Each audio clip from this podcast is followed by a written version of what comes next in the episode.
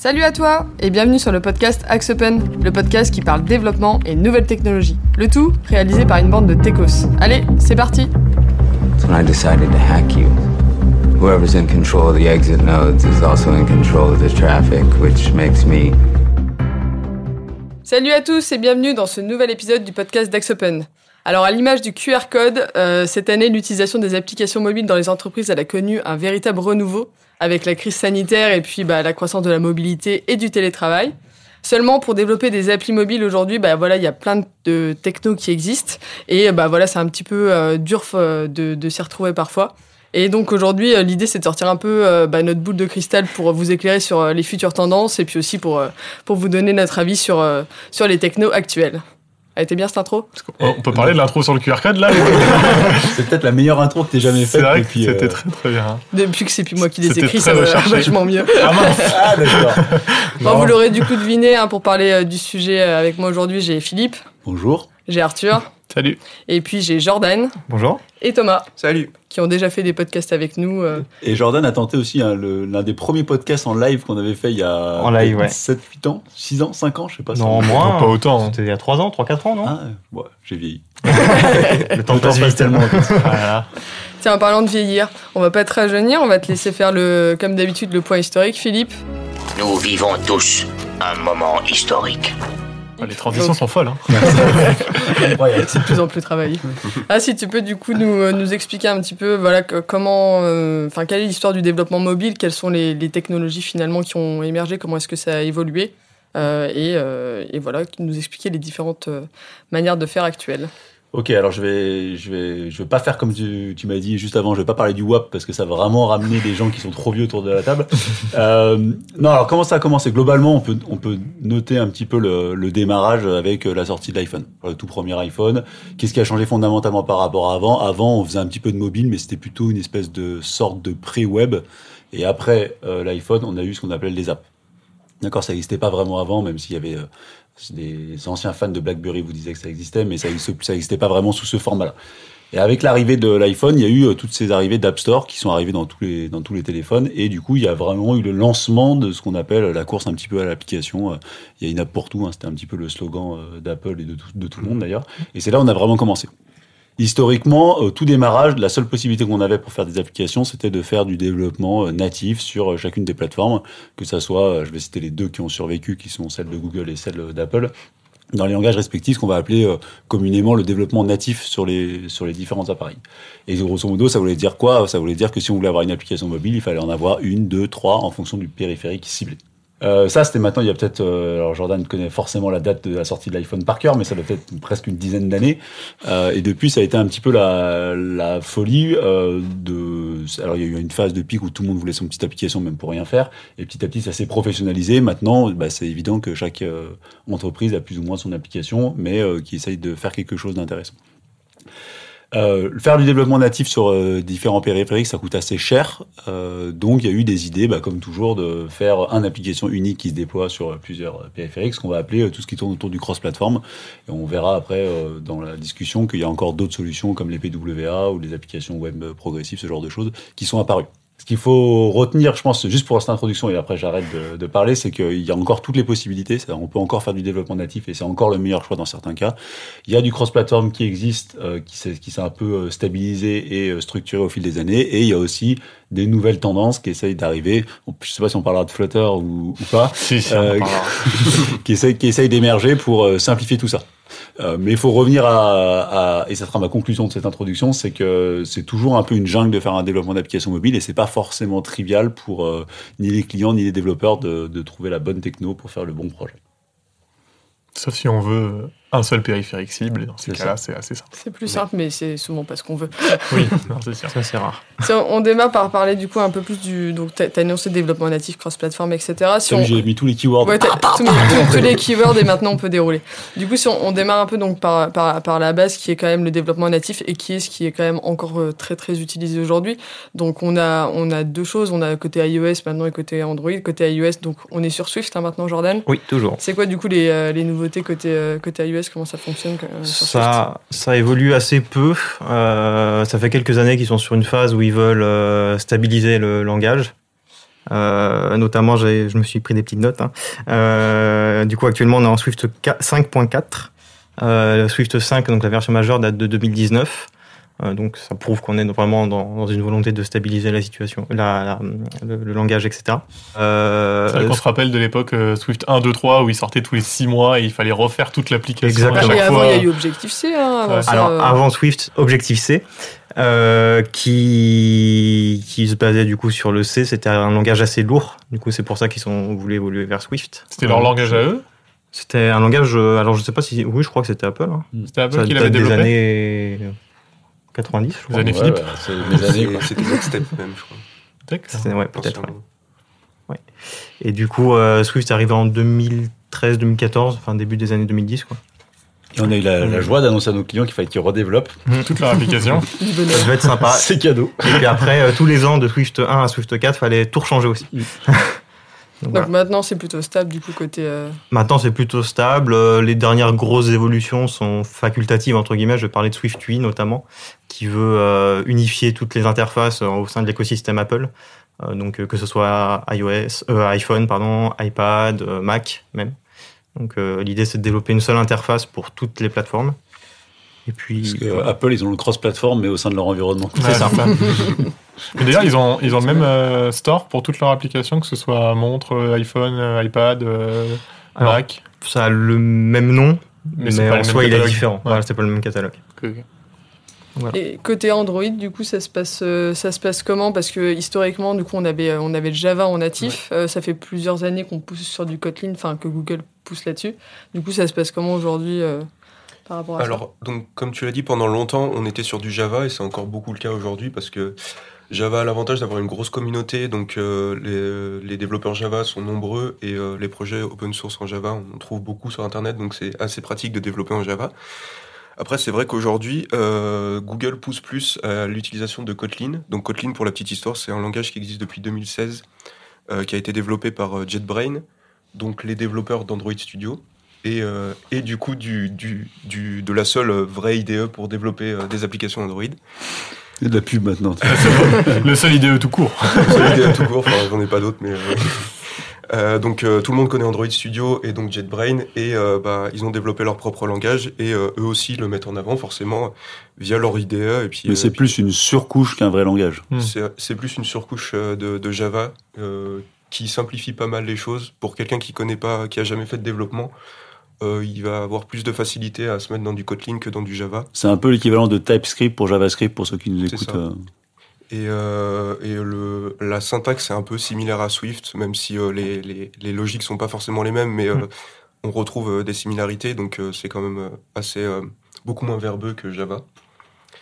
Et donc du coup, les développements pour les nouvelles applications, on va plus partir sur du Kotlin pour ces raisons-là.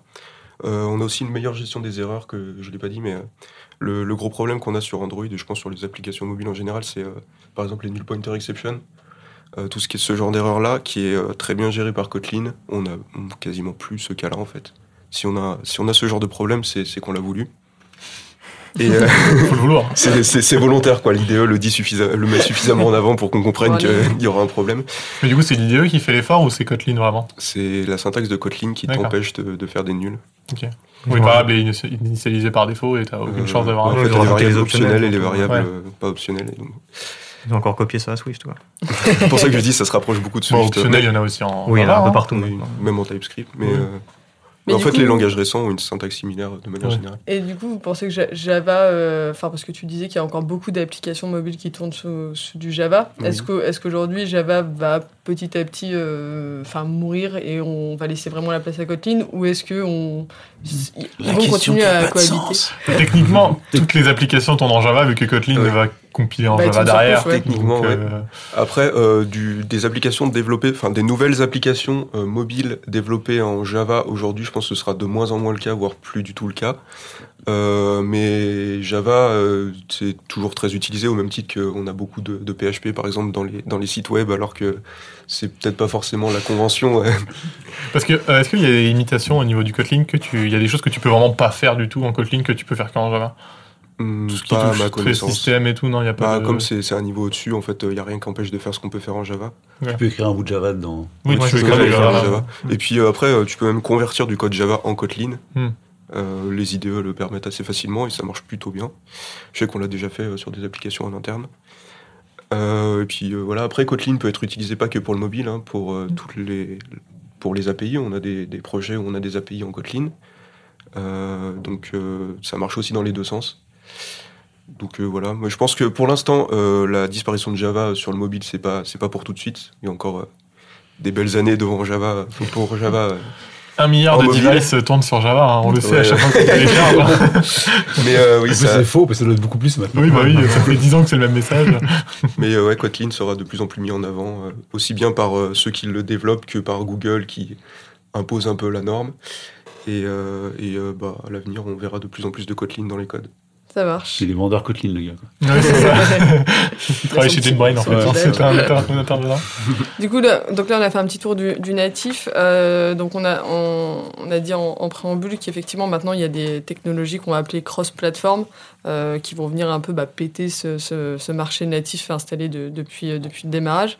Euh, le cross-platform, comment ça marche du coup euh, aujourd'hui? Il C'est a quoi le principe Il y a euh, plusieurs types de cross-platform. Il y a soit le cross, enfin a l'ancien entre guillemets où on se basait vraiment sur euh, un navigateur ou un équivalent navigateur où en gros on avait euh, une application euh, qui allait créer des pages navigateurs et qui allait ensuite être affichée. Et d'où on a de plus en plus de cross-platform, enfin de, de- de- d'applications cross-platform qui vont développer au plus proche possible du natif, donc en créant limite du code Java, du code iOS derrière pour que ce soit de plus en plus plus en plus euh, de, fonctionnalités par rapport à ça, parce qu'on avait des gros problèmes de cross-platform où on n'avait pas accès au Bluetooth, on n'avait pas accès à ci, à ça, parce que ben on restait sur une couche beaucoup trop élevée. Et du coup, on, il- les frameworks essayent de plus en plus de creuser au niveau du natif pour euh, s'implémenter au plus profond des, devices, Euh, mais ce qui demande de plus en plus de temps parce qu'il faut le faire pour chaque type de, de device et entre les montres, les, les, tablettes, maintenant en plus ils veulent faire du desktop, donc ils veulent faire des applications bureau en même temps. Donc euh, il y a vraiment de plus en plus de choses. Et en plus, on a le, les, les, les smartphones euh, pliables qui arrivent sur le marché, qui va être encore un enfer pour les développeurs euh, mobiles. et euh, donc voilà, et je pense que de toute façon, en ce moment, il y a, il y a plus quasiment que des, des, des, des, des frameworks qui se basent vraiment sur du natif quasiment euh, à 100%. Parce que c'est quoi les, les gros frameworks euh, cross-platform actuels? Je dirais React Native, Ionic, Ionic Ionic. peut-être, Flutter. et euh, Flutter. N'en déplaise à Philippe, Flutter en 2021 a dépassé le marché de React Native. J'étais resté sur React. Ouais, ouais. C'est marrant parce que moi j'ai que des clients qui ont du React Native, j'en connais pas un seul qui a Flutter. Est-ce que tu as beaucoup de clients qui ont du React Native? Ouais, j'en ai Ah pas ouais mal. hein. Ouais. Après, l'avantage du React Native et même du Ionic par rapport à des langages comme Flutter, euh, c'est que c'est du web et qu'il y a beaucoup plus de développeurs Ouais, web sur ça. le marché Et que ça, de c'est le gros problème quand j'ai voulu développer en Flutter et commencer, c'est qu'il fallait réapprendre un tout nouveau langage. Et en plus, le Dart a vraiment aucune similitude à tous les langages qu'on connaît. euh, C'est vraiment une syntaxe très très euh, spécifique. Et du coup, c'est vraiment tout réapprendre. Tandis que quand on fait un petit peu de React, quand on fait de l'Angular, on passe facilement sur des React, on passe facilement sur du Vue. Mhm. Parce que là, Dart, euh, bah, on réapprend tout à 100%. Et donc, c'est un pas qu'il faut faire, mais euh, apparemment, ça vaut le coup vu que Flutter a vraiment pris une grosse part de marché. Ils ont vraiment développé de plus en plus de choses. Ils ont, ça y est, ils ont, sur leur release 2 qui est sorti il y a pas longtemps, là, ils ont enfin une version stable pour les applications bureau. Euh, et ils ont aussi euh, des applications Linux, ils ont des applications, enfin, ils ont vraiment, c'est vraiment un cross-platform, limite euh, toutes les plateformes. Et il y a aussi euh, Kotlin, du coup, qui, sont, qui ont. je, le, je le replace, mais. Euh, donc, les développeurs de, de Kotlin euh, avaient pour vocation aussi de faire un langage qui soit cross-platform. Et donc, ils ont développé Kotlin multiplateforme, qui est donc euh, un langage Kotlin qui va permettre derrière de développer une application euh, sur Android, iOS et desktop. C'est encore en alpha actuellement, mais, euh, mais ça a l'avantage non négligeable de. Bah, si on est développeur Android, pas besoin d'apprendre un nouveau langage pour faire de l'iOS. On peut directement euh, développer une application euh, iOS. On peut avoir une application desktop et bah, c'est la même logique que Flutter, c'est-à-dire que ça utilise du natif derrière. On n'est pas sur un conteneur web qui sera exécuté dans une application mobile. Et bah, de ce fait, je pense que ça, peut, ça peut avoir un avenir plutôt euh, glorieux, puisque euh, au final, euh, bah, la technologie cross-platform, il y a beaucoup d'avenirs glorieux qui sont Ouais, ça. par on arrête le projet. Il y a beaucoup de projets qui se cassent la gueule, mais du fait que ce soit Kotlin et que ce soit déjà pas mal implanté et que bah, JetBrain ils savent ce qu'ils font, et ils ont déjà les IDE euh, qui sont développés par eux, donc qui peuvent le mettre en avant plus facilement que d'autres développeurs. Donc euh, je pense que c'est un sujet qu'on peut regarder. Peut-être que dans plusieurs années, on apprendra que ça n'a jamais abouti et que c'est ça. mais bon, là, la breaking news, c'est que Flutter a dépassé 2% de part de marché. Donc...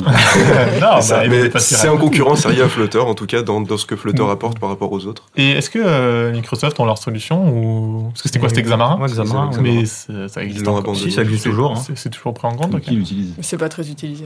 Moins, beaucoup moins utilisé, je Ouais. pense. Et le petit nouveau, du coup, euh, qu'on va arriver au-delà du coup du cross-platform, c'est un petit peu tout ce qui tourne autour de PWA, donc euh, Progressive Web App. C'est quoi, du coup? Alors, euh, l'idée de la Progressive Web App, c'est d'avoir une application web, donc c'est écrit dans un navigateur, qui soit installable sur votre téléphone sans passer par les stores. En gros, c'est ça le concept d'une PWA. Techniquement, on pourrait tout faire dans un navigateur, parce que dans un navigateur, vous avez l'équivalent de ce que vous pouvez faire sur le web, donc vous pouvez absolument tout faire. Sauf que du moment que ça devient installable, c'est l'objectif, c'est de pouvoir accéder au périphérique, au device même. Et en fait, il y a un principe de base dans le web, c'est que vous avez un, sandboxing, c'est vraiment un, un environnement sécurisé dans votre web qui généralement est complètement bloqué pour accéder au périphérique. Pourquoi? Pour des questions de sécurité, pour des questions de, enfin, un tas de, un tas de questions.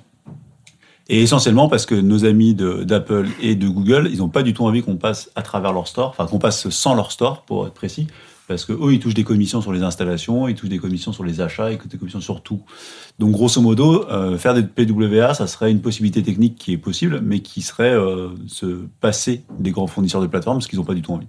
Donc grosso modo, cette technologie, même si technologiquement ça marchera, ça peut marcher, euh, ça n'arrivera à mon sens jamais au bout parce que tant qu'Apple veut prendre ses 30%, euh, que veut faire Google après pareil, bah, globalement ils vont bloquer au maximum les. Parce qu'une. PWA elle est installée, mais t'as toujours pas accès au device?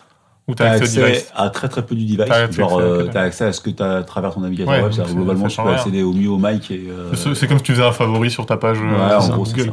D'accord. et que globalement, euh, tu peux pas faire d'achat tu peux pas faire de notification, enfin, tu peux pas faire 90% des fonctionnalités que les gens aiment bien sur leur téléphone. Donc, globalement, euh, même si c'est une possibilité tout à fait envisageable pour une application professionnelle euh, Mm. qui est, qui est, j'ai envie de dire, pas à destination du grand public, pour une du grand public, c'est euh, aujourd'hui, euh, à part des POC, ça va jamais plus loin. Parce que euh, il me semble que tu as quand même accès à un truc qui est différent par rapport au navigateur, c'est que tu peux avoir une gestion du hors ligne. Ouais, avec des services dans, workers. Dans, dans ton navigateur, tu peux déjà le faire, je te rappelle. Tu as déjà accès à ta, une base de données en local dans ton navigateur, tu as déjà accès à tout. Oui. C'est pas un problème technique, c'est un, Oui, problème, euh, un problème de volonté politique de Oui, de pas mettre de. de pas vouloir offrir accès à plus. Ok. Parce qu'en fait, il faudra qu'ils ouvrent l'accès à leur conteneur de navigateur. En fait, c'est Si, si du coup, donc là, on a vu un petit peu les, les, les différentes technologies qui existent aujourd'hui. Si, si on les compare un petit peu sur, sur différents points, tu parlais du coup des fonctionnalités et des limites que tu peux avoir sur les PWA, par exemple. Euh, maintenant, aujourd'hui, sur du développement natif ou du cross-platform, est-ce qu'il y a des limites vraiment de, de fonctionnalités ou est-ce que tu peux tout faire avec, euh, avec sur du cross-platform? cross-platform, tu peux quasiment tout faire maintenant. Ouais, au moins les grosses fonctionnalités. Je suis d'accord, euh, je suis 100% d'accord, mais c'est toujours un peu moins performant Oui. que le natif. Oui, c'est le problème du cross-platform, même du supplémentaire. Mm. Tu as quand même toujours une T'as couche d'abstraction au milieu, et qui dit couche d'abstraction dit une petite latence ou. euh, Alors 90% des applications, on s'en- beurre parce que globalement, euh, euh, c'est pas. On recherche pas la Ouais, on pointe de la pas performance. quoi. Mais euh, dès que vous avez un petit peu de, de besoin de perf, c'est quand même pas le même niveau. quoi. Et pareil, du coup, le mode offline, tu, on peut le gérer avec, euh, avec n'importe Ouais, quoi. on a accès. Bah, vu qu'on a accès à toutes les fonctionnalités du device, on a accès aux bases de données, à tout ce qu'on veut, donc on peut faire comme si on passait par une native classique. Et côté, euh, par contre, côté UX, ça donne quoi? Est-ce que euh, est-ce que c'est plus simple de partir euh, peut-être sur du natif avec tous les composants que vous avez, ou est-ce que maintenant, avec le cross-platform, finalement, on, on peut faire des choses similaires entre guillemets? Je, je sais qu'il y a beaucoup de technos, notamment Flutter et React, qui sont assez semblables au niveau de, de l'interface. C'est leur objectif d'ailleurs. Euh, Ionic beaucoup moins, vu que ça reste vraiment du web. Euh, je sais pas si vous avez des retours d'expérience sur. euh, Je sais que, Native. ouais, par exemple, Flutter, ils, va- ils vont vraiment se caler sur euh, une. Quand on fait une interface, elle sera différente en fonction de. Enfin, différente. Elle prendra, on va dire, les packages de base de iOS et les packages de base d'Android, par exemple, pour ce qui est des boutons, pour ce qui est des inputs, etc. On aura toujours. On restera sur vraiment la logique UX de Android et la logique UX de iOS. Euh, c'est aussi ce qui fait que bah, on a l'impression. Enfin, c'est fait pour que ça fasse natif, donc ils font au maximum. Euh, et après, euh, je sais qu'ils sortent de, tous les jours des nouveaux widgets pour essayer de rapprocher le plus, de rajouter des animations, rajouter des ci, des ça. Euh, je pense que maintenant, euh, c'est limite plus simple de faire des trucs jolis en cross-platform parce qu'ils ont vraiment ce, cette envie de faire euh, la facilité pour faire des animations, pour faire des, des choses un peu chiadées, parce que c'est leur public. Leur public, c'est pas les applications comme dit Philippe qui veulent la performance, c'est les applications qui veulent tout le marché, enfin tout le marché device plus euh, du coup un, quelque chose de joli. Donc ils ont vraiment ça où ils essaient de mettre de plus en plus d'animations, de plus en plus de choses simples. Parce que faire une animation, en, en tout cas moi quand j'en faisais en Java à l'époque, c'était beaucoup plus compliqué et il fallait le vouloir quoi. Et en termes de, temps de développement, euh, parce que du coup, c'était quand, voilà, quand, on a, euh, quand on veut toucher et Android et, euh, et iOS, aujourd'hui, si on parle par le côté natif, on doit faire deux applis, euh, alors que si on passe par le cross-platform, une seule, mais bon, qu'il faut adapter quand même aux, comment, aux deux OS. Euh, et du coup, en termes de temps de développement réellement et en termes de coût, ça donne quoi? Ah, Je vais la prendre, ça, la cette question. Euh, Il y a deux choses. hein. Euh, On rappelle que 80% du coût d'une application, c'est sa maintenance. Ça n'est jamais son développement. Donc, il faut toujours replacer les choses dans le contexte. Les clients, ils sont toujours à essayer de gagner euh, 3 francs 6 sous sur le développement, mais si on regarde le coût d'une application dans son cycle de vie entier, c'est la maintenance qui va coûter le plus cher. Donc, euh, développer des applications, c'est plus cher, par, par définition. hein. Vous faites, euh, alors, vous faites pas x2, hein, parce que généralement, une fois que vous l'avez fait une fois, vous mettez euh, 70-80% du temps à faire la, la- sur l'autre plateforme, mais néanmoins, c'est plus cher. Sur du cross-platform, vous allez avoir euh, moins de coûts d'entrée puisque vous allez faire un développement pour deux. Par contre, vous allez avoir plus de coûts, à mon sens, de maintenance. Pourquoi? Parce que globalement, bah, vous allez maintenir euh, presque trois stacks. Vous allez maintenir euh, les cycles de vie euh, des, applications iOS et des applications Android et aussi le cycle de vie. Vous allez subir le cycle de vie du langage au milieu que vous utilisez, que ce soit Flutter, Ionic ou React natif. Donc, enfin, en termes de maintenance, on regarde sur le long terme, euh, c'est pas du tout gagnant que le, que le cross-platform soit moins cher. Ce qui est sûr, c'est que pour des applications simples, le cross-platform est moins cher. Sur des applications compliquées, Mm. c'est pas du tout évident que on- ce soit beaucoup moins cher de le faire en, en, en cross-platform. L'autre intérêt majeur du cross-platform, c'est que vous avez qu'une technologie à maîtriser, donc qu'une seule équipe de dev. Mais dans la vérité du terrain, en fait, vous avez besoin de spécialistes des deux périphériques. Parce qu'en fait, euh, ben, euh, ça se passe pas exactement pareil. L'événement truc muche, il y a toujours un endroit où euh, vous allez avoir un spécialiste d'Android ou un spécialiste d'iOS. Sur Android, il faut être conscient que le parc, il est d'une telle hétérogénéité que euh, entre les API euh, 10, 15, 30, 22, 26, euh, 44, ça se comporte pas pareil et votre cross-platform, généralement, il se comporte pas vraiment pareil sur les différentes stacks. Du coup, à un bout d'un moment, vous êtes obligé d'aller foutre un bout de code natif. Et qui dit code natif dit que vous êtes de moins en moins cross-platform et de plus en plus natif.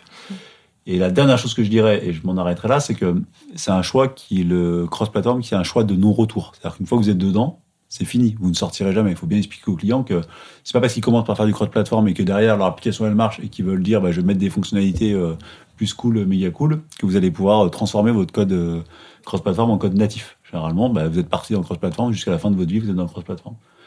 Ce qui est le même cas pour le natif au final. ce qui est le même cas que pour le natif. Hmm. Mais le gros intérêt du natif, c'est que généralement, que ce soit Android ou Apple, euh, ils sont rétrocompatibles avec eux-mêmes. Oui. Donc généralement, ben, euh, ça vous coûte de l'argent de mettre à jour, mais euh, vous n'êtes jamais Ouais. vraiment bloqué. C'est-à-dire que vous faites iOS, euh, là on en est au 11, Non, 15. on est au 15. Voilà. Philippe, euh, On fait des versions. C'est Android 11. C'est Android, Android, ouais, c'est ça. On est en iOS 15. Vous êtes sûr que quand vous allez avoir le 16, vous aurez le tuto qui va bien sur Internet pour passer votre application de, de, de version en version. Ouais, T'es suivi, quoi. T'es suivi. Si vous êtes sur euh, cross-platform, vous avez le risque que la plateforme cross-platform euh, s'arrête, parce qu'il y a plein de fois, où je vous rappelle, euh, ceux qui ont démarré avec euh, Ionic 1, ils ont tout jeté, quoi. Euh, et vous avez le temps que la, la, la plateforme se mette à jour. Il y a des problématiques aujourd'hui sur euh, des. euh, pas, je pense notamment à App Store, qui est peut-être le plus, le plus Plus rigoureux sévère. et le plus sévère des deux. euh, mais où, euh, si tu as développé une application en cross-platform, est-ce qu'ils sont plus durs sur, sur, le- sur le contrôle? Est-ce que c'est plus compliqué que, euh, qu'une application en natif? Est-ce qu'ils mettent des barrières vraiment? Il y a une époque où ils ont mis beaucoup de barrières, bah, c'est notamment euh, quand ils ont migré de. Ils avaient changé le, kit de développement Safari, enfin je sais plus trop ce qu'ils avaient fait. Et ils avaient été très, euh, très, très stricts, notamment sur euh, Ionic, parce qu'ils utilisaient toujours une vieille techno. Et au bout d'un moment, Apple, ils ont dit, euh, fidèles eux-mêmes, hein, ils ont dit non, on arrête de supporter ça.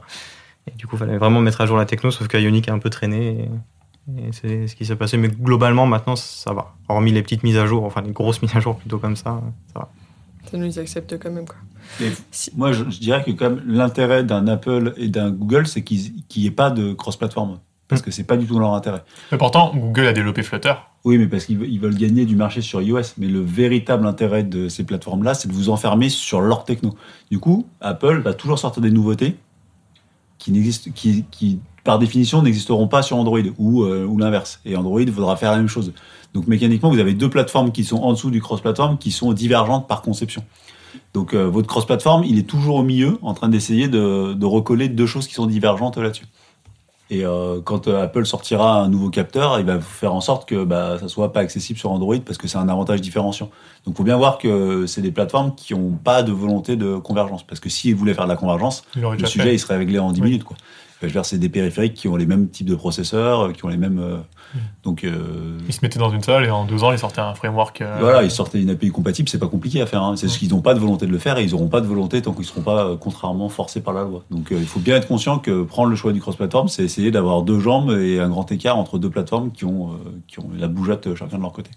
Du coup, aujourd'hui, concrètement, avec tout ce qu'on a dit aujourd'hui, qu'est-ce que- qu'est-ce qu'on peut finalement conseiller à, à- des entreprises, à des porteurs de projets qui veulent lancer une, application mobile Euh, Pour quel type de projet? Parce que bon, j'imagine qu'il n'y a pas une solution pour tout, mais en tout cas, pour quel type de projet vaut-il mieux euh, utiliser du coup euh, bah, du natif ou, du, cross-platform? Tu disais, Philippe, tout à l'heure que le, le natif, c'est pour les, des besoins de performance, c'est mieux. Moi, globalement, si vous avez une application qui est complexe, avec des fonctionnalités complexes euh, sur des, sur des, et que vous avez les moyens et que vous êtes une grosse entreprise, il n'y a pas vraiment de raison, je pense, de partir sur du cross-platform parce que ça va plutôt vous mettre des freins sur le long terme. Si vous êtes une petite boîte ou une PME ou que vous avez une application qui est euh, standard, c'est-à-dire au sens où on va faire des choses qui n'ont pas d'interaction forte pardon, avec le périphérique ou qui sont des choses assez classiques, euh, un petit site de vente, euh, un petit checkout, un petit, je sais pas, des trucs comme ça. Là, là, le cross-platform a tout à fait son sens parce que ça vous évitera d'avoir deux applications. Euh, mais euh, ce qu'on voit, c'est sur les grosses applications qui sont parties en cross-platform, bah, ça galère un peu parce que du coup, c'est c'est un peu compliqué. Moi, je sais pas si vous avez autour de la table d'autres avis sur le sujet, mais Moi, je suis globalement d'accord avec toi et je rajouterais même que Facebook, à une époque, était parti sur euh, du cross-platform. Et Je crois qu'ils sont revenus euh, beaucoup sur du natif ces derniers temps pour leur application. Moi, je sais que par exemple, sur le site de Flutter, ils se vendent d'avoir des très grosses applications en crossplay, enfin en Flutter, comme Alibaba en Chine ou euh, les sites enfin tout ce qui est application de, de voitures. Ils ont beaucoup, ils ont Mercedes, Audi, ils ont bah, leur propre application euh, Gmail et en, et en Flutter, euh, Google euh, App Store et en Google, Play Store et en Google. Donc euh, ils se vendent de le faire. Après, est-ce que c'est la meilleure idée? Je sais pas. Mais moi, je pense de toute façon, comme disait Philippe, pour tout ce qui est un peu touchy, un peu complexe, le natif ce sera toujours mieux. Mais pour ce qui est par exemple site de vente, euh, je vois pas Ouais. pourquoi on partirait pas sur une, euh, une application grosse plateforme qui permet d'avoir les deux applications maintenant du desktop et de plus en plus ils vont, ils vont, se, ils vont de plus en plus. Toi, je serais curieux de- savoir, de, genre dans les startups qui ont des applications euh, dont le cœur de métier c'est une application mobile, tu vois. Je serais curieux de savoir s'il y en a beaucoup qui sont partis en cross-platform. hein. Je pense que c'est une stat pas évidente à choper. Quoi? C'est pas une stat facile à choper à mon avis. hein. J'ai essayé de trouver les parts de marché euh, des applications en, en cross-platform et en natif et j'ai pas trouvé. Ouais. Donc, euh, Je sais pas si c'est c'est pas forcément divulgué ça. enfin, Est-ce que c'est recensé vraiment Ouais. euh, c'est quoi- c'est Le trop seul- en fait, les seuls stats qu'on a à propos du, de la différence entre euh, les cross-platforms, ça va être euh, le nombre de questions sur Stack Overflow, Mhm. le nombre de projets GitHub sur GitHub, Mhm. et c'est les seuls stats qu'on a. et sauf c'est que ça. souvent, c'est- ça se rapporte pas au projet d'entreprise, mais Bah, plutôt aux, dé- aux développeurs de manière générale. du web. C'est pour ça que Voilà. je dis que Flutter est au niveau de React, mais c'est juste sur ces stats-là. Et du coup, euh, avant ça juste de, de- de Ça se- veut absolument rien dire. avant juste de se quitter, vous, vous pensez que ça va évoluer euh, comment? C'est quoi vos convictions euh, sur le mobile sur les 3-5 prochaines années? Vous pensez qu'on va toujours avoir cette espèce de dualité entre le natif et, et le cross-platform ou est-ce que l'un va prendre la part sur l'autre? Je pense qu'il y aura toujours plus de natifs euh, tant que les plateformes ne se mettront pas d'accord pour, euh, pour unifier la- Mhm. le- leur plateforme. Ouais, puis après, as, en informatique, tu as un effet euh, qui est très classique, qui est l'effet parc. L'effet parc, c'est que plus tu avances dans, une techno, dans le temps, plus c'est difficile de changer les technos qui sont dedans. Donc là, tu as un effet parc qui a une dizaine d'années. Donc, tu as plein d'applications qui sont parties en natif parce qu'il n'y avait que ça. Donc, euh, elles sont pas prêtes de changer. Mhm. L'effet parc en informatique, c'est faut vraiment euh, faut voir ça comme étant un des drivers les plus fondamentaux de, la tech- de, de, de tout. C'est pour ça qu'il y a encore du PHP, c'est pour ça qu'il y a encore des technologies et tout. Il y, a, il y a ça, c'est que une fois que vous êtes parti et qu'il y a beaucoup d'embarqués dessus, bah vous changez pas si facilement que ça. Quoi. Donc c'est pour ça qu'il y a beaucoup de COBOL, on peut citer ce genre de choses, c'est que il faut pas croire quand on quand euh, une nouvelle technologie arrive sur le marché, s'il y a un nouvel usage, en fait globalement euh, cette technologie va pouvoir s'imposer facilement. Mais une fois que vous avez euh, quelques milliards de périphériques installés et des applications développées pour quelques milliards de lignes de code dessus, pff, faire évoluer quand vous êtes décideur à vous dire, ah, même si je, par exemple je prends, euh, je prends Arthur qui me dit que Flutter c'est super, je suis décideur de mon entreprise, j'ai une application qui existe depuis 5-6 ans, il me dit qu'il faudrait la redévelopper en Flutter. euh, voilà, la question va se poser. Quel est euh, l'intérêt? Quel est l'intérêt par rapport à euh, les, coût, euh, les euh, 40 que millions d'euros que j'ai déjà dépensés dans mon Ah, C'est application sûr que sur des applications déjà existantes, il n'y a oh, quasiment aucun intérêt de, de migrer. C'est plus pour des nouvelles applications. Et si vous prenez, euh, et il faut regarder la réalité de ce qu'est un téléphone portable aujourd'hui sur les applications qui sont installées, euh, je pense que si on faisait le tour autour de la table, vous n'avez pas installé beaucoup d'applications ces, ces, ces six derniers mois, par exemple.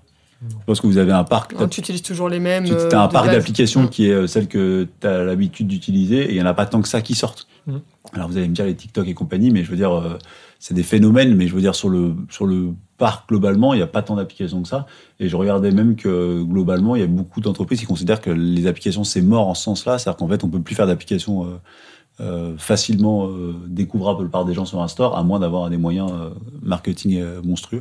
Ouais. Donc, donc ouais, il y a, je pense que le- le- l'avenir du mobile, c'est de plus en plus de la maintenance et de l'évolution d'applications déjà existantes avec des nouvelles fonctionnalités, des créations from création, scratch d'applications mobiles. Bah, on a- on n'est pas sollicité souvent parce que c'est plus. euh, Et puis, je trouve qu'au final, euh, moi, j'ai tendance à plus aller sur un site internet que télécharger l'application mobile. Mm. C'est-à-dire que j'utilise plein de, par exemple, de, de services où ils ont leur application mobile, Mm. mais je vois pas l'intérêt de télécharger l'application mobile où tu peux juste aller sur leur site et faire tout ce qu'ils font déjà euh, sur leur site. Moi, c'est c'est un peu le, euh, le concept que j'ai avec l'équipe. Par exemple, Oui. j'ai- je, je lis l'équipe parce que j'aime bien la sportif, mais en fait, l'application mobile est bourrée de pubs, alors que sur le navigateur, il y en a mille fois moins. Donc, je vois pas pourquoi j'utiliserais l'application mobile qui va m'enferrer dans un écosystème. Euh. Ça. Et je pense que, comme tu dis, il y a beaucoup... avant que, quand la majorité des contenus web n'étaient pas adaptables au mobile, on utilisait les applications, et maintenant que c'est toujours adaptable, Ouais, euh, tout est responsive, donc. je vois euh, plus trop l'intérêt d'utiliser l'application mobile. moi. Après, le vrai intérêt, je pense que ça, ça va rester le hors ligne, mais bon, on est de moins en moins hors ligne quand Ouais. même. Mm. Et, encore, après- même toutes les applications mobiles, elles sont pas utilisables. Enfin, Oui, c'est- que Oh, de la visualisation en ligne. je pense qu'il y, a il y a aussi un phénomène, mais dans le milieu de l'entreprise, qui était que pendant un temps, tout le monde voulait avoir euh, son application mobile en disant on allait tout faire en mobilité sur le terrain, sur un téléphone. Et on, peut, on est un peu revenu en arrière en disant en fait, euh, 99% des tâches, elles sont pas faisables sur un téléphone. Quoi. Dire, Mm. Vous n'allez pas faire euh, euh, votre devis pour votre client sur un téléphone. En fait, dans la vraie vie, euh, Tu rentres chez toi, tu le fais sur tu ton rentres PC. chez toi, tu le fais sur ton PC. Donc en fait, on, la- les applications mobiles, elles sont devenues plus comme une extension du SI et apporter là où les fonctionnalités, mais très pointues, qu'on a besoin sur le terrain, de la visualisation par exemple, et de moins en moins de, de trucs.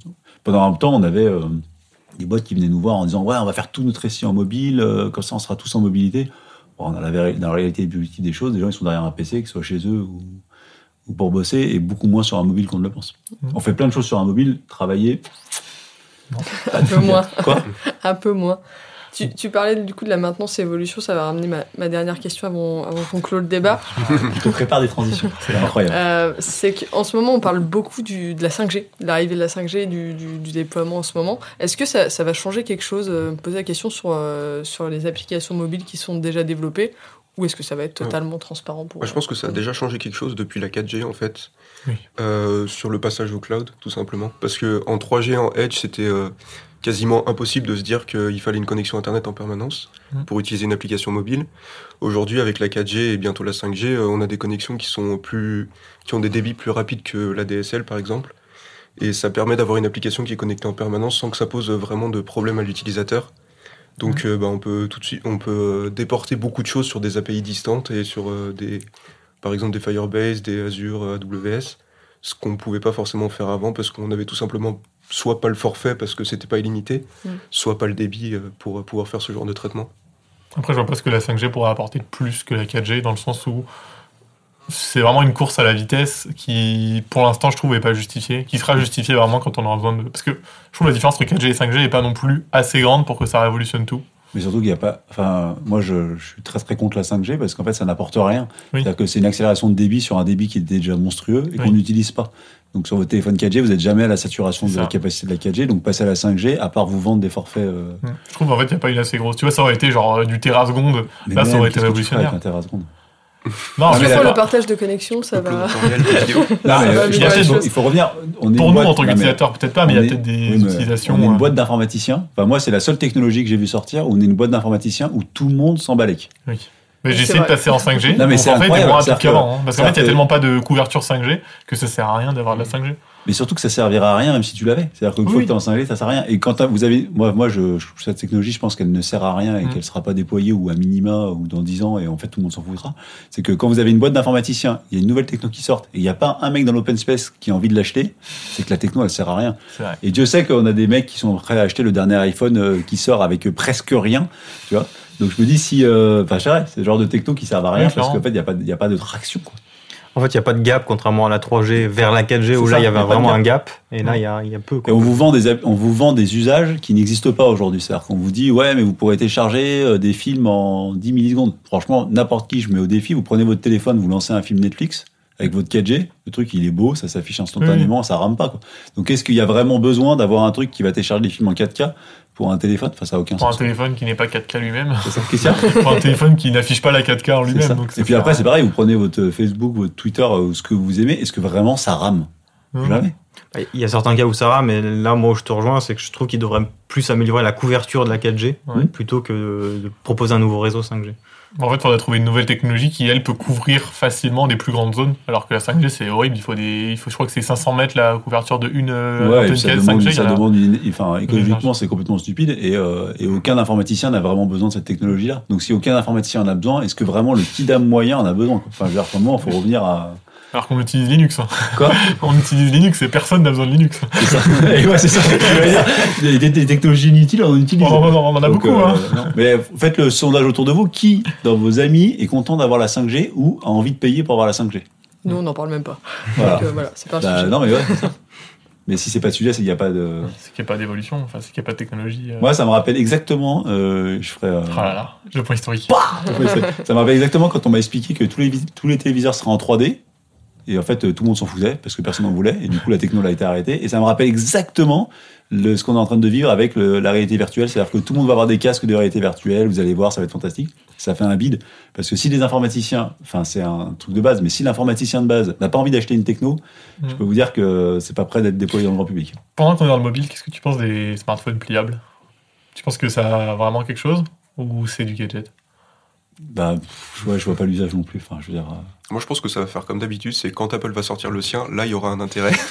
et euh, euh, il y a beaucoup de constructeurs qui vont se mettre dessus, mais pour l'instant, Oui, mais euh, les c'est- gens s'en fichent. C'est quand même une techno qui a pas d'intérêt. Mm. C'est-à-dire qu'en fait, Non, c'est euh, Un écran plus grand. ouais, c'est- Oui, voilà, t'as un écran plus grand, mais c'est, c'est un peu comme la course à- aux derniers iPhone. Ça fait cinq générations et on Oui, a rien. un fanboy à, à côté de la table à côté de nous, Jordan. Il y a rien. Non, non, je mais je suis d'accord.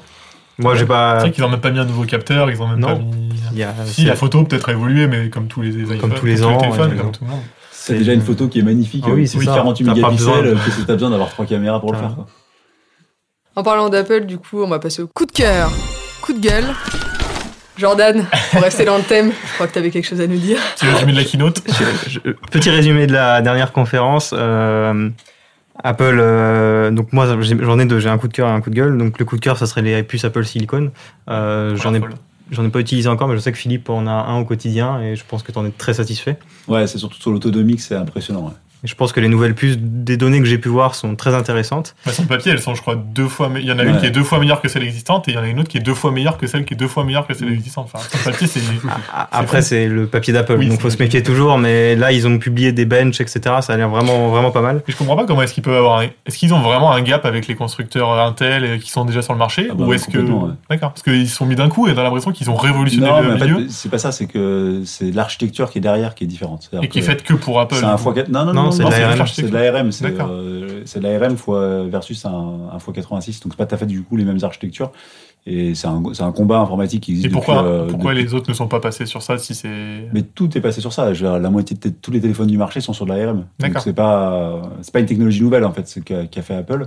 C'est juste qu'ils l'ont adapté au monde du PC, mais ça existait déjà hein, dans les serveurs. Si vous êtes sur AWS, vous pouvez déjà mettre votre base de données sur des processeurs ARM qui ont des qui savent pas tout faire, mais qui savent faire des choses très bien.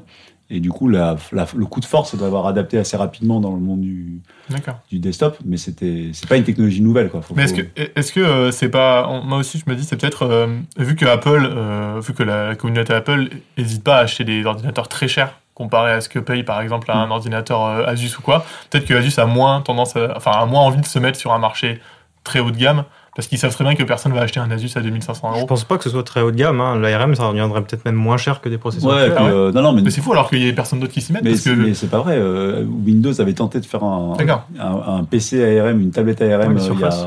la Surface, il y a quelques années, ils ne sont pas bien arrivés parce Ouais. qu'ils n'avaient pas fait de la rétrocompatibilité. Là où a été fort euh, Apple, c'est qu'ils ont fait un système qui est vraiment fully rétrocompatible avec euh, ce que tu avais avant. Et du coup, Mm. toutes les applications fonctionnent. Ok, ok. Bah, du coup, j'ai- j'ai- j'aimerais bien qu'ils sortent quelque chose pour un, un ordinateur. Windows, Bah, ça quoi, va arriver. hein. Parce que plus, arriver. ça a l'air exceptionnel, mais moi, j'ai pas forcément l'ambition d'avoir un Apple ou même, euh, je sais pas si elle est Mais ça disponible. va, ça va arriver, hein, Ça existe déjà. Sur les serveurs, il y en a beaucoup et c'est une question d'intégration. Aujourd'hui, la difficulté, c'est que l'univers Microsoft n'est est pas du tout aussi bien intégré. Donc, Ouais. du coup, si tu veux changer d'architecture pros, c'est pas le même débat. Quoi. On revient un peu au sujet, mais pour moi, c'est c'est la force d'Apple actuellement, enfin depuis toujours, c'est qu'ils maîtrisent leur, euh, Mm. leur Leur matériel et leur logiciel. Ouais. Donc c'est là que. C'est vrai que c'est eux qui décident de tout ce qui sort, donc euh, ils font ce qu'ils veulent et ils, sont, ils le font très bien. C'est ça. Et du coup, le, le petit coup de gueule, c'était après cette fameuse conférence, euh, on a eu droit à une chiffonnette Apple à 25 euros, qui peut nettoyer tous les écrans Apple, bien sûr. Et si vous regardez dans les compatibilités, n'est pas compatible avec l'iPhone euh, Cinq. 5. Ouais. Attention. Donc elle nettoiera tous vos iPhones sauf l'iPhone 5. C'est ça. vrai. C'est vrai. Non, c'est ça, ils ont mis Dans la toute une liste de, de compatibilité, ça, ça s'arrête à l'iPhone 6. Ouais. Donc attention, si vous avez l'iPhone 5, n'achetez pas la chiffonnette à 25 Et euros. tu peux pas nettoyer ta surface avec parce que c'est Ouais. pas compatible. Ou n'achetez pas la chiffonnette Pas compatible Android. C'est des génies.